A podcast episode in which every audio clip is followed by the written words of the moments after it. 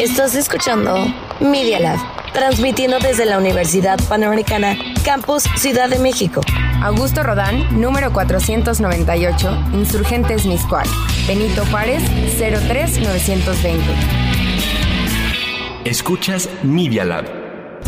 Los hechos, comentarios y opiniones expresadas en este sitio y programas son responsabilidad de quienes lo emiten y no reflejan en ninguna circunstancia el punto de vista de la Universidad Panamericana, de sus autoridades y o representantes legales.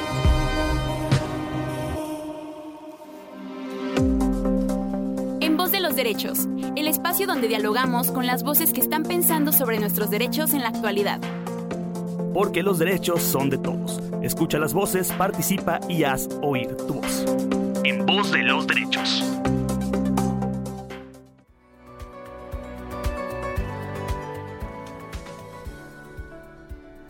Bienvenidas y bienvenidos a un episodio más de En Voz de los Derechos. Les saluda Juan Francisco Díez y me acompaña como siempre Sandra Anchondo. Sandra, ¿cómo estás? Muy bien, Juan Fran, como siempre, como siempre, ya se me está enredando la lengua. Muy feliz de estar compartiendo un programa más contigo y muy agradecida por todas las personas que nos escuchan en vivo y también a través de, de Spotify y de eh, Media Lab. Estamos hoy especialmente contentos también porque viene una invitada de lujo que ya ha estado antes con nosotros. Ella es Marian Lozano Véliz. Bienvenida, Marian, de Muchas nuevo. Gracias. Hoy trataremos y reflexionaremos un tema muy relevante e interesante en el contexto actual y ya desde hace varios años en México y en el mundo, que es el tema del feminicidio. Así es. Así es, Juan Fran. Marian, bienvenida. Muchas gracias. Un tema terrible, pero importantísimo para ir entendiendo, desmenuzando en principio las razones por las que este es un tipo de violencia extrema muy particular, ¿no? Porque las mujeres en el mundo y en nuestro país de manera particular sufren muchos tipos de violencia y de violencia extrema, pero el feminicidio en particular, ¿por qué ocurre? ¿Cuál es eh, la diferencia específica de este tipo de violencia? Nos gustaría pues ahondar en este tema y para eso vamos a ir a las preguntas del día. La pregunta del día. Yo creo que va a ser muy relevante platicar ahora en un, un rato con Marian acerca de cómo surge los orígenes, incluso también históricos, de un tipo penal como el de feminicidio. ¿Tú, Sandra? Pues yo quisiera que nos explicara qué es, ¿no? ¿Qué es el feminicidio? Y, y ya con eso vamos entrando en materia, ¿no? Pero ¿sí? Creo que no es algo fácil, ¿no? Porque es un asesinato, es un, una forma violenta, extrema, pero pues de matar a alguien, pero ¿por qué es distinto? ¿No? Exactamente. Ya que... en otras ocasiones en el programa hemos hablado de, eh, de, de, de la complejidad que supone la violencia en general, pero en específico la violencia contra la mujer, pues tenemos que reflexionar y un gran compromiso. Así es, mi pregunta es, al frente, mi pregunta, de, digamos, pensando en medio, ¿no? Mi pregunta sería, Juan Fran, ¿qué es el feminicidio? Y también, ¿no? ¿Por qué? ¿Por qué ocurre? Pues muy bien, si te parece, pues damos de nuevo la bienvenida a Marian. Marian, muchísimas bienvenida, gracias. De nuevo. Un honor. De nuevo y de nuevo. Sí, sí. De nuevo honor. En este programa y de nuevo de vuelta en Voz de los Derechos. Muchas gracias. Eh, pues por estar repitiendo. Así eh, es tu en casa. En esta segunda temporada, así que bienvenida. Es un honor.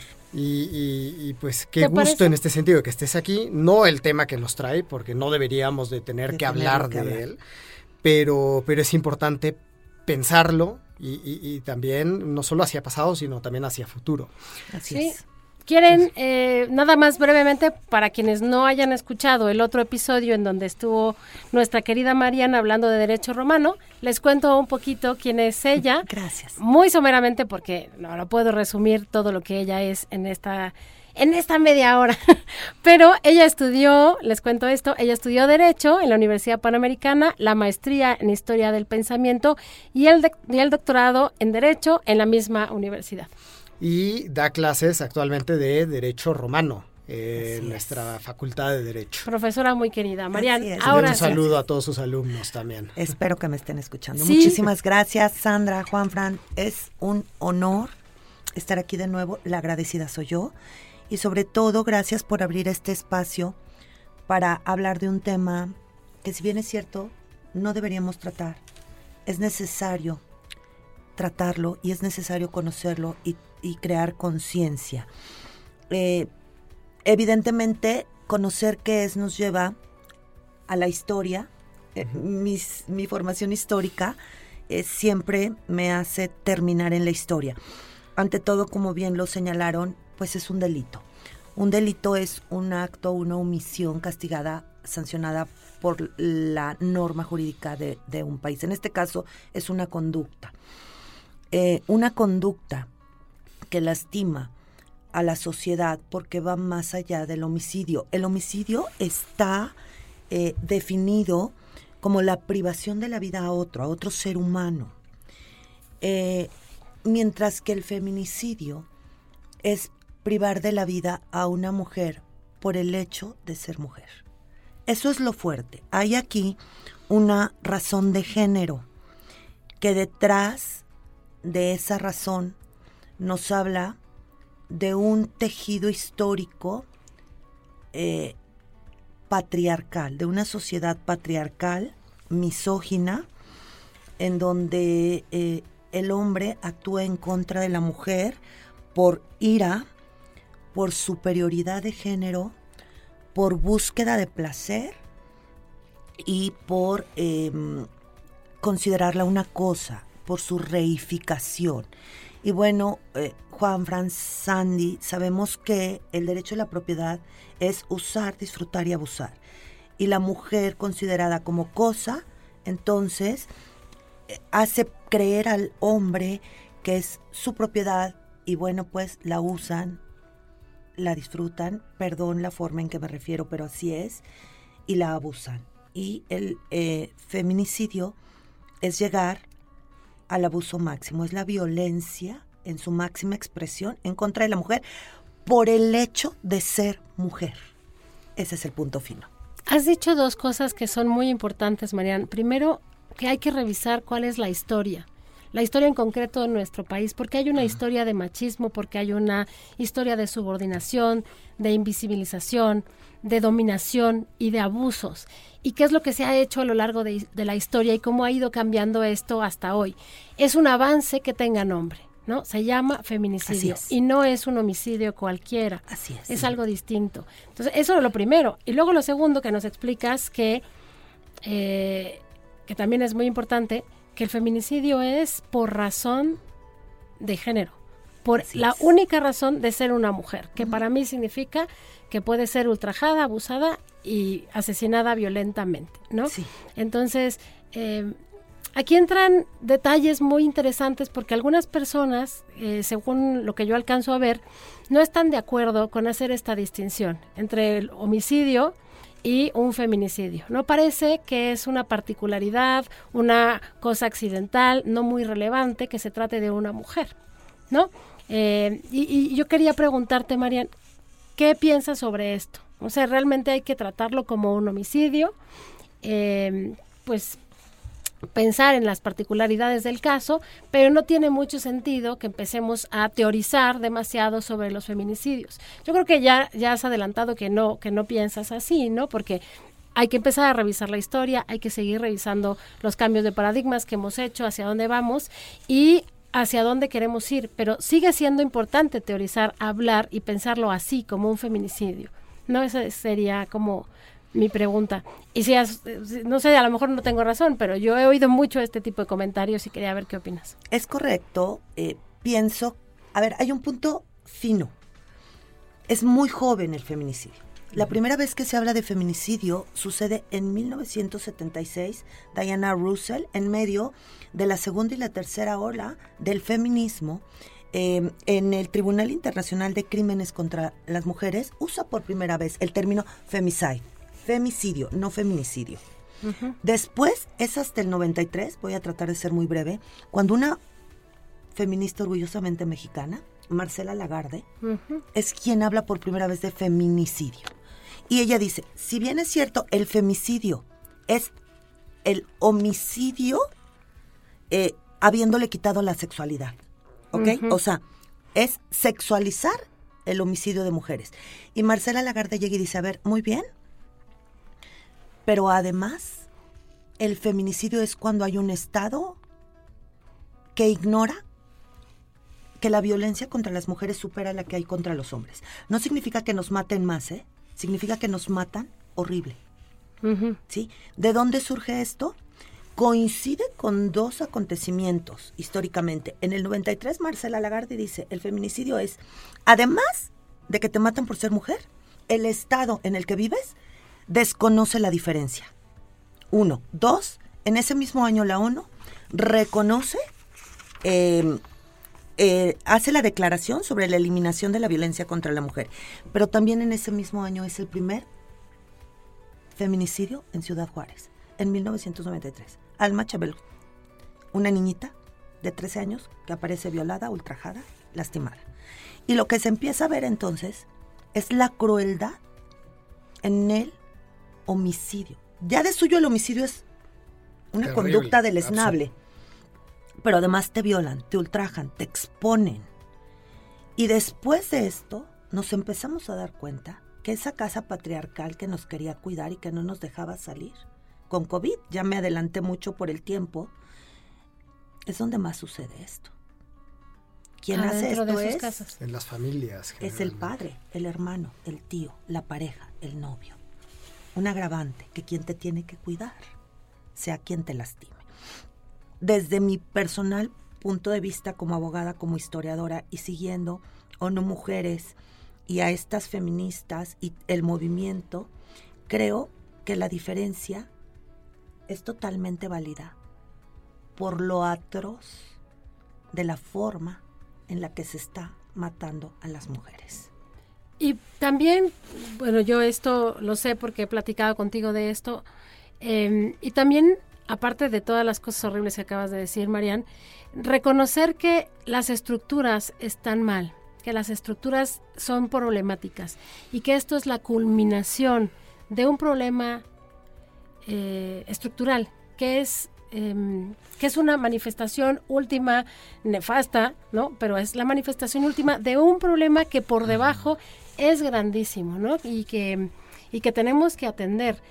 Eh, no sé, Juanfran, si tú también eh, has escuchado este tipo de comentarios, pero es típico lo que decía Marian, ¿no? A ellos los matan más, ¿no? Es la, la, la, la respuesta como así de bote pronto sí. de muchos, ¿no? A ellos los matan más.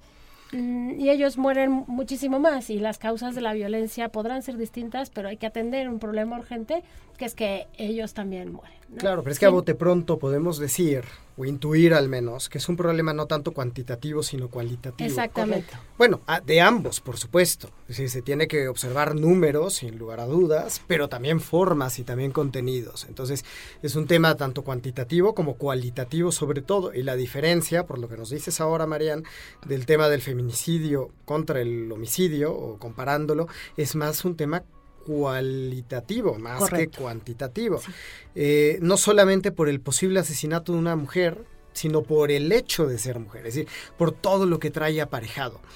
Eh, y sin duda, pues es una vulneración de la dignidad humana muy compleja. Eh, no que en el homicidio, no, por supuesto que también hay una vulneración de la dignidad humana ipso facto, pero es una vulneración muy compleja de la dignidad humana y que si vemos hasta de la historia de los derechos humanos en el contexto de Naciones Unidas, pues el, los esfuerzos incluso por pensar los derechos de la mujer, que como decíamos hace rato ni siquiera tendríamos que estarlos haciendo, eh... Pero bueno, qué bueno que se hicieron y que se hacen, sobre todo por las circunstancias que están por detrás y las estructuras. Una cosa es el sí. mundo ideal y otro es lo que tenemos que hacer en la práctica uh-huh, por correcto. Lo que se manifiesta, ¿no? Sí. La CEDAW, por ejemplo, que ahorita mencionabas. Eh, pero, pero sí, efectivamente, tenemos todo este problema de vulneración y vulneración. No voy a decir agravada porque la vulneración a la dignidad humana siempre es muy grave, ¿no? Reiterada, sistemática. Reiterada, pero sí, pero estructural, ¿no? De, de, uh-huh. de alguna manera, ¿no? Y comentabas ahora los temas de Ciudad Juárez. Uf. Eh, que, que obviamente no se circunscribe únicamente a Ciudad Juárez. Eh, pero por ahí hay un caso de la Corte Interamericana, que ahorita seguramente comentaremos, pero aprovecho para hacer la pregunta, eh, un caso landmark muy famoso, eh, Campo Algodonero y otras uh-huh. contra México, no el primero, pero de los primeros casos eh, muy relevantes en contra del Estado mexicano, y que lo puedo decir incluso por mi experiencia en estudios en el extranjero, que se estudia en casi todo el mundo. Pensaríamos que es una cuestión de México, pero no. Eh, yo que estuve en el Reino Unido, el Cotton Fields versus México, eh, se estudiaba, ¿no? Eh, Y es una de las piezas clave, me parece, para comprender el surgimiento del tipo penal, al menos del tipo penal. Es correcto. Del tipo penal, no hablemos del hecho. El hecho es otra Así cosa. Es. El tipo penal que reconoce, y como ahora decía Sandra, vale la pena, o podemos pensar que vale la pena hacer distinciones. Es correcto. Eh, conceptuales, por las razones que hemos dicho. ¿Qué papel juega el caso Campo Algodonero y otras contra México en la conformación de un tipo penal como el feminicidio? Y sé que estoy hablando mucho de la clave, ¿no? De, Pusiste de, el, el, el, el punto fino eh, en la historia. Creo que el feminicidio es difícil de historiar, es muy joven, reitero, conceptual, eh, uh-huh. culturalmente, ya dije, uh-huh. eh, mil novecientos setenta y seis, mil novecientos noventa y tres. Ahora vamos a lo formal. Eh... dos mil, mil novecientos noventa y tres, Alma Chavira Farel, trece años, la primera desgraciadamente muerta de Juárez. Desde ahí hasta el día de hoy, más de dos mil mujeres desaparecidas. Quién sabe, quién supo, y tal vez nunca sabremos qué pasó con ellas. Pero en el eh, dos mil nueve, Campo Algodonero, tres mujeres terriblemente lastimadas, ultrajadas, violadas, lastimadas, expuestas. Con ciertas características también, claro, las mujeres muy específicas. ¿Sí? Mujeres eh, trabajadoras, uh-huh. mujeres eh, jóvenes. jóvenes. Y bueno, pues viene una sentencia internacional eh, de la Comisión Internacional de Derechos Humanos, como bien lo, lo, lo apuntaba Juan Fran, en contra de México, eh, y, y la ONU señala a México como Estado feminicida.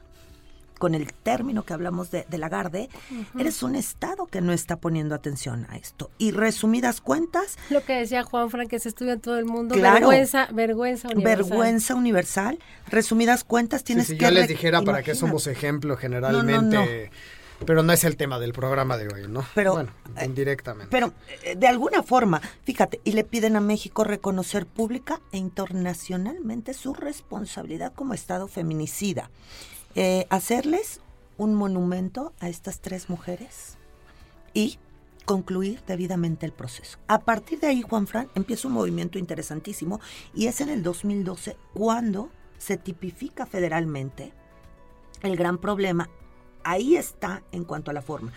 Un delito que tiene apenas once años. Es muy joven. Es muy joven, hay inconsistencias. No, los tipos no están uni- uniformes. Eh, por ejemplo, en Ciudad de México, el que sea el papá, el hermano, la pareja, es un agravante, pero debiera estar dentro del tipo. Solo tenemos cinco supuestos, en el Código Federal tenemos eh, siete. Pero finalmente, en el dos mil doce se da la tipificación. A partir de ahí, empieza a haber un movimiento fuertísimo. Sí se ha avanzado, Sandra, uh-huh. porque también la Suprema Corte, a partir de esto, se, pr- se pronuncia... en el dos mil quince, por primera vez en materia de feminicidio. Y reconoce que hay actitudes, lo que tú decías. La Suprema dice, sí, hay actitudes tradicionales y conductas estereotipadas que están provocando uh-huh. el feminicidio. Ya no era un tema interno, de opinión, era un tema internacional que tomó sí. la Corte, que provocó tipo penal y que al día de hoy creó Eh, que, que prácticamente ya todas las entidades federativas lo reconocen, e incluso internacionalmente, y la Suprema también lo asume, eh, se solicita que cualquier homicidio de mujer se trate con perspectiva de género. Eso se solicita. Al menos con cierta presunción, o al menos con Así es. precaución, ¿no? Entonces, Juanfran, pues todo, todo, tiene que ver todo Campo Algodonero con la tipificación. Sí. Y que no son todo. Los únicos dos casos, también no. hay que hablar de Fernández Ortega y de Rosendo Cantú, al menos contra México, eh, o, o la de Atenco, la, uh-huh. una de las más recientes. Tenemos ¿no? tres sentencias internacionales, tenemos tres fuertes, qué triste, ¿verdad? Y sí. sigue pasando. Claro, la más famosa, al menos el landmark, Campo Algodonero, uh-huh. pero aún así nos puede hacer pensar mucho acerca de la naturaleza del derecho y de lo jurídico. Alguna vez, te cuento, estaba en una plática acerca de este tema y una persona de la Corte Interamericana hablaba del caso Campo Algodonero como un gran referente, eh, y una persona la, pues, la cuestionaba al menos, diciéndole, eh, pues sí puede ser un gran precedente, pero ha servido de poco. Al final uh-huh. tenemos el tipo penal, pero en la práctica... Eh, el papel del derecho todavía tiene mucho que recorrer. Sin embargo, como papel simbólico, sí se lo podemos otorgar, ¿no? Estoy totalmente de acuerdo, hay mucho que hacer, hay un gran trabajo. El tipo, insisto, es muy joven. Eso es muy importante, es Marian. Claro, importante. ¿Cómo, ¿cómo y cuánto tiempo necesitamos para claro. valorar algo de este tipo? Claro. El porque... derecho no da respuestas claro. de la noche a la mañana, y eso también va a la naturaleza de lo jurídico, ¿no? Marcela Lagarde, esta autora que tú recuperas, dice que el feminicidio es cultural. Claro. Y eso es muy interesante. Las sociedades del pasado y del presente han convertido el feminicidio en una costumbre y una práctica social, dice Marcela Lagarde. Y entonces, evidentemente hay resistencia, y pasa esto que yo a propósito comentaba, eh, como para punzarte un poco, Marian. Es decir, a ver, la gente dice que no hay que hablar claro. de un nuevo tipo penal, ¿no? Que esto es un poco exagerado, la gente dice tal. Claro que hay resistencias, y claro que hay críticas, y claro que hay un, un una... Eh, pues una dificultad para avanzar Por en supuesto. La teorización, incluso en resolver estas inconsistencias que mencionabas, porque es cultural y el cambio cultural cuesta mucho trabajo. Sí. Y más si la asimetría beneficia, beneficia a ciertas personas. Y que no es nada más jurídico, no, es decir, no es nada más la norma, no. es la norma y su aplicación, educación. Su interpretación y su educación también. Mira, yo creo, sí. Juan Fran, Sandy, no sé si coincidan, el punto fino es educar, informar. Y desgraciadamente creo que habrá que ser cuidadosos y cautelosos con el movimiento que en ocasiones desvirtúa, que es el feminismo. A veces desvirtúa y, y yo siento que lo que avanzamos podemos retrocederlo si no se trata con cuidado. Uh-huh. Eh, pero a lo mejor soy muy optimista. Está Pienso bien. que vamos avanzando. Y sí, Marian, por ejemplo, Adela Cortina, que es una filósofa que a mí me gusta mucho, siempre dice, ponerle nombre a las cosas nos sirve mucho. Por porque supuesto. Si no vemos una bruma y de repente viene la palabra y ubicamos mucho mejor, no solo conceptualmente, sino en general todas las aristas y las perspectivas se nos van aclarando sobre un tema en específico. Ese es un gran avance. Luego, supongo, yo no soy abogada, pero ustedes me dirán, tipificarlo es otro avance. Sí, ¿no? sí, sí. Que sería sí, equivalente, sí. ¿no? Ya le pusimos nombre, equivalente bueno, en importancia, ¿no? Y es darle el nombre jurídico también. Exactamente. Claro, formal. Sí. Tiene forma. Y sanción. Y sanción. Y, y empiezas a identificar eh, qué pasa, violencia. El, el COVID ayudó mucho a esto, qué feo decirlo. Pero ayudó a descubrir cosas que antes queríamos tapar el sol con un dedo. Eh, lo triste es que al día de hoy en México, con los datos que eh, nos da el INEGI, por ejemplo, que los da entre enero y abril, tenemos los del año pasado, están muriendo diez mujeres al día en México. Eh, tenemos el dato de dos mil veintidós de tres mil setecientas cincuenta y cuatro mujeres y solo novecientas cuarenta y siete se trataron como feminicidios. Tenemos mucho que hacer. Yo de verdad que por eso les agradecí la oportunidad, porque... creo que la información es el principio para educarnos. Sí. Las mujeres a veces son partícipes del feminicidio, lo hemos platicado. Uh-huh. Sandra, te comparto, Juanfran, que hay sociedades en las que las propias suegras cometen feminicidio de bebitas que están en el vientre de su madre, obligándolas a abortar porque son mujeres y no son el hijo varón. Hay cosas terribles. Claro, ahí hay un tema estructural terrible. terrible Una sociedad patriarcal, misógina, ah, y tradicionalismo. Es, es que tenemos educar por un lado, educar. Que dices, y educar para otra cosa que acabas de decir al principio y, y recién, formar conciencia. Creo que en todo, en todo mundo, en, en mujeres, mundo. En hombres, por supuesto, en la sociedad en general, y generar cambios paulatinos, pero que vayan en la dirección correcta. correcta. Este ejemplo que das... Perdón, Juanfran. Este ejemplo que das, Marian, es muy relevante también porque eh, la generalidad, o sea, seguro no todo mundo, pero la mayor parte de las personas o muchas personas piensan que el feminicidio es hacia cierto tipo de mujeres, ¿no? Y no a niñas también les sucede. a niñas pequeñas, a jovencitas, ancianas, ¿no? ancianas, no nacidas, o sea, no nacidas, concebidas, no nacidas, abortos. Y la razón es que son mujeres, mujeres, exacto, ¿no? Que no son parte de, eh, Las, de del patriarcado, del patriarcado. Que, que es otro tema, ¿no? Porque el patriarcado tiene un, raíces hundidas, sí, claro, es un tema profundísimo, muy complejo, muy, también, muy y no difícil. Sé si siempre se entiende bien lo que es, es una intuición, ¿eh?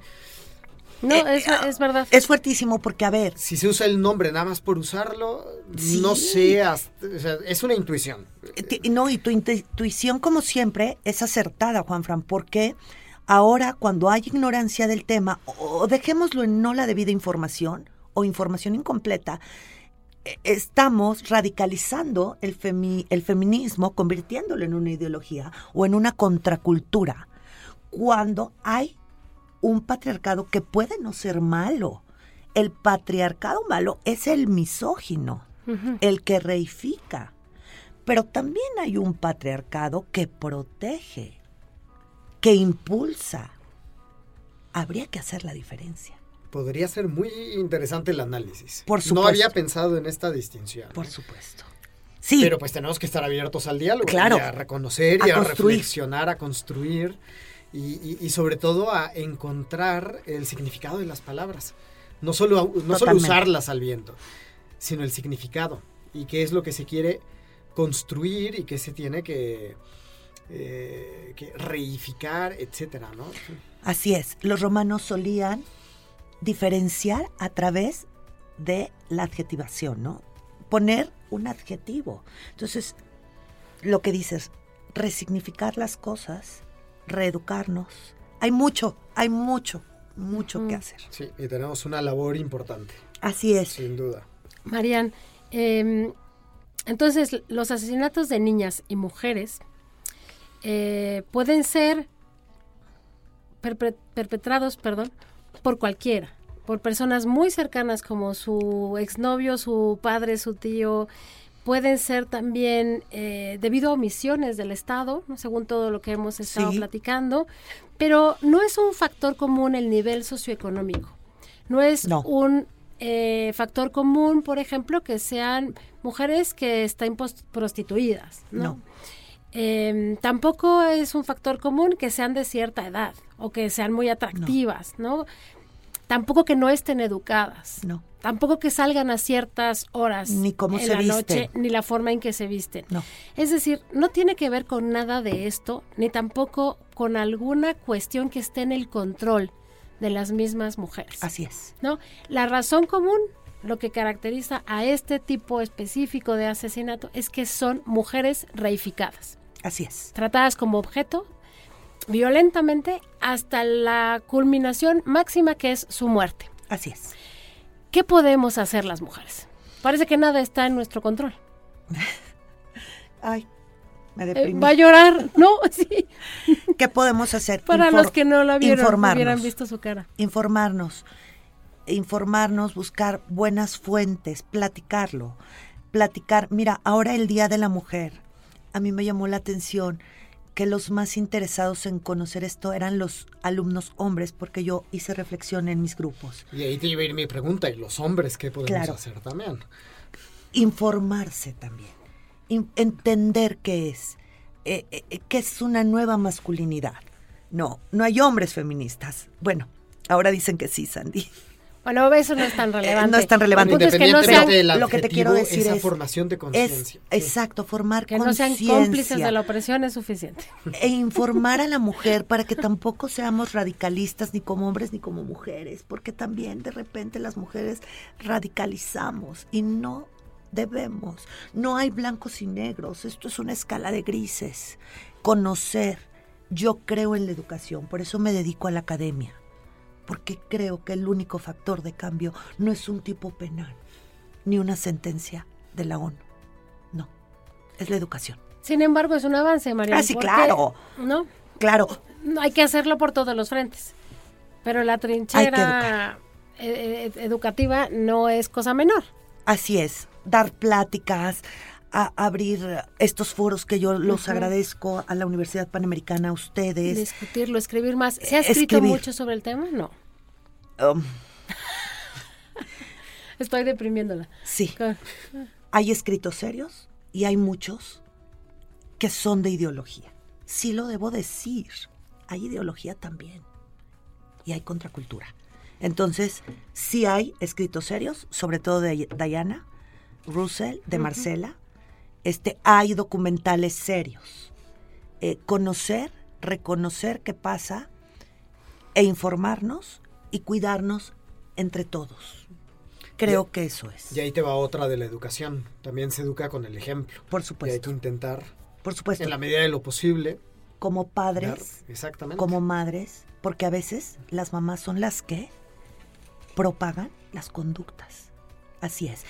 Y, y mira, eh, quiero com, eh, compartirles algo que dijo el Papa Francisco que a mí me encanta. Uh-huh. A menudo las mujeres son ofendidas, golpeadas, violentadas, inducidas a prostituirse. Si queremos un mundo mejor, que sea casa de paz y no patio de guerra, debemos hacer todos mucho más por la dignidad de la mujer. O sea, las mujeres históricamente hemos sido puentes de diálogo, de amor. Y creo que esa es la misión eh, de es comunicar, de hablar de feminicidio, y ojalá muy pronto podamos tener avances no solo respecto al tipo, sino respecto a bajar los índices y quizás desaparecerlos. Ojalá. Si no nos fincamos utopías, exacto, no podemos avanzar, María. Así es. Estoy totalmente de acuerdo. Si no nos fijamos utopías y horizontes, así es, no podemos avanzar hacia ellos. Así es. Y tenemos que estarnos moviendo mucho, no sé si lo digo bien, pero quizás dialécticamente, un, en un ir y venir, vamos a las causas de los problemas específicos y luego volvemos a mirar nuestros nuevos horizontes, como dice Juanfran, porque creo que sí hay que voltear a ver también algunas otras cosas que... Que, que acompañan estas problemáticas, Marian. Pensando otra vez en los casos que traían a cuenta ustedes hace rato, Valentina Rosendo Cantú, Inés Fernanda, Fernández. Eh, Valentina e Inés son mujeres indígenas, son muy jóvenes. Inés es una niña. Eh, las dos son monolingües, las dos están en su comunidad, en su casa, cuando ocurren estos hechos terribles. Eh... Es decir, no es, no es accidental que sean mujeres indígenas, monolingües, jóvenes, que no se pueden defender en un sentido porque no conocen tampoco eh, lo que está ocurriendo, ¿no? Eh, y no pueden fácilmente, por muchas limitantes, no pueden fácilmente, que no son su culpa, ¿no? Que son omisiones graves de otros, no pueden salir fácilmente a defender sus derechos. Entonces, no es casual que ocurra más en ellas, y quizás son muchísimas más mujeres que han pasado por cosas peores y que no conocemos.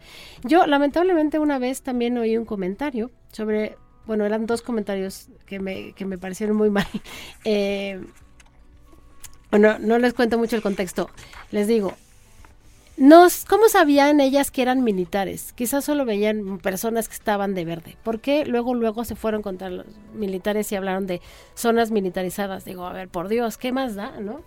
O sea, no les crees a ellas nada, ¿no? Hay una autora que a mí me gusta mucho que se llama Miranda Fricker, que habla de la violencia testimonial. A ellas les creemos menos. Así. O sea, les va a costar por muchas razones más ir a dar su testimonio y tener credibilidad. Y, y el otro comentario que hacía esta misma persona era, bueno, pero de alguna manera esta mujer de ser, escuchen esto por favor, que es real, esta mujer de ser una indígena que nadie conocía pasa, pasó a ser una gran defensora de los derechos humanos. Hablando de Valentina Rosendo no, Cantú, bueno. que no sabía español, aprendió español, que es una lengua, pues es una lengua de poder, ¿no? O sea, que no tenía, y ahora es una gran defensora de los derechos humanos. ¿Pueden creer algo así? Es que bueno que lo así? sea, pero no hay justificación para...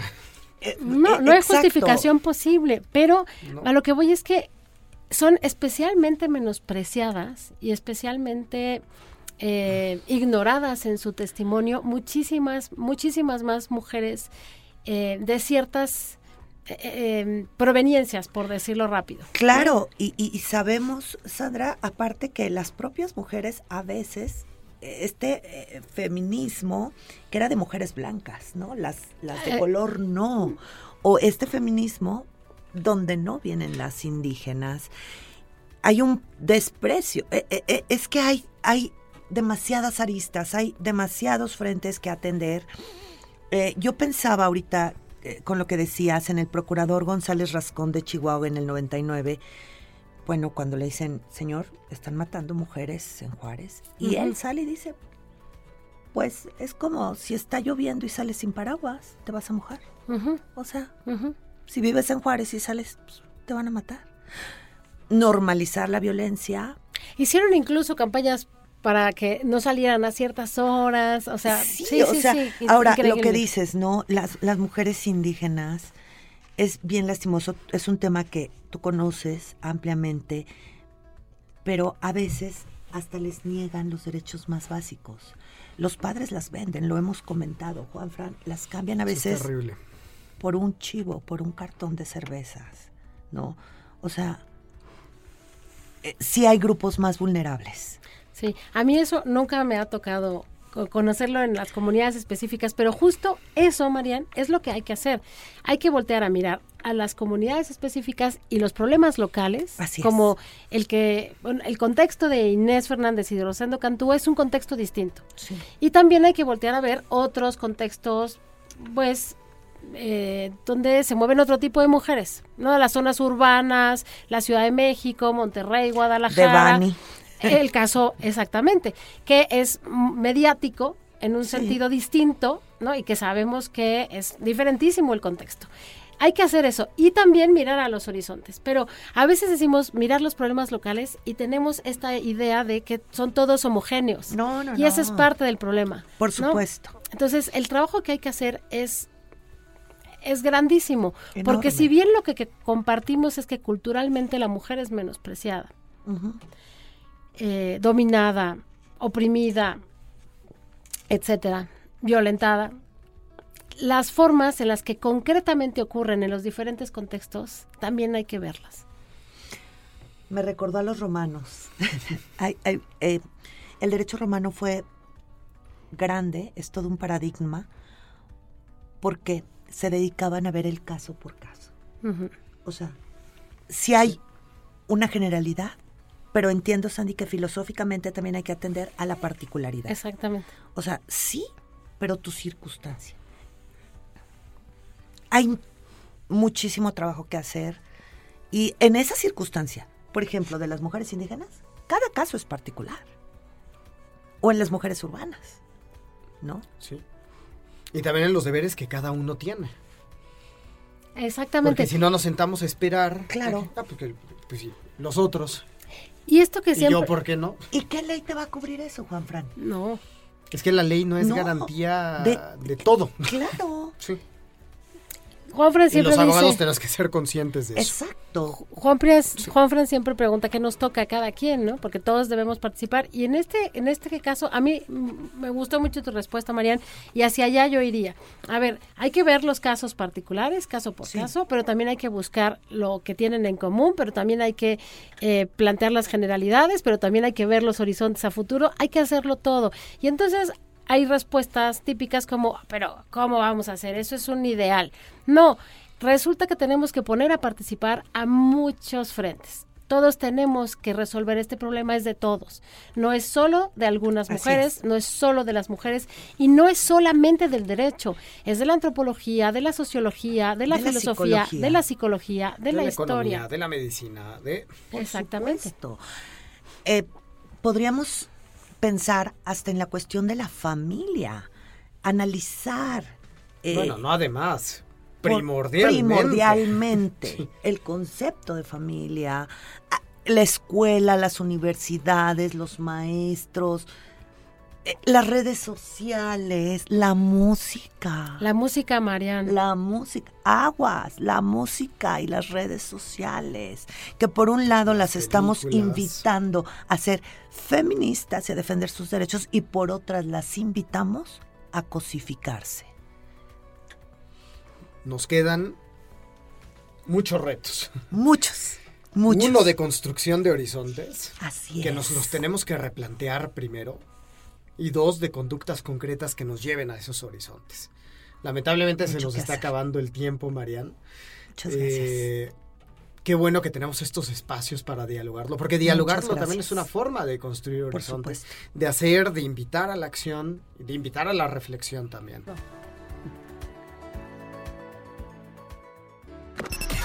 Gracias por escucharnos. Te esperamos aquí el próximo miércoles. Media Lab. Experiencias auditivas y visuales.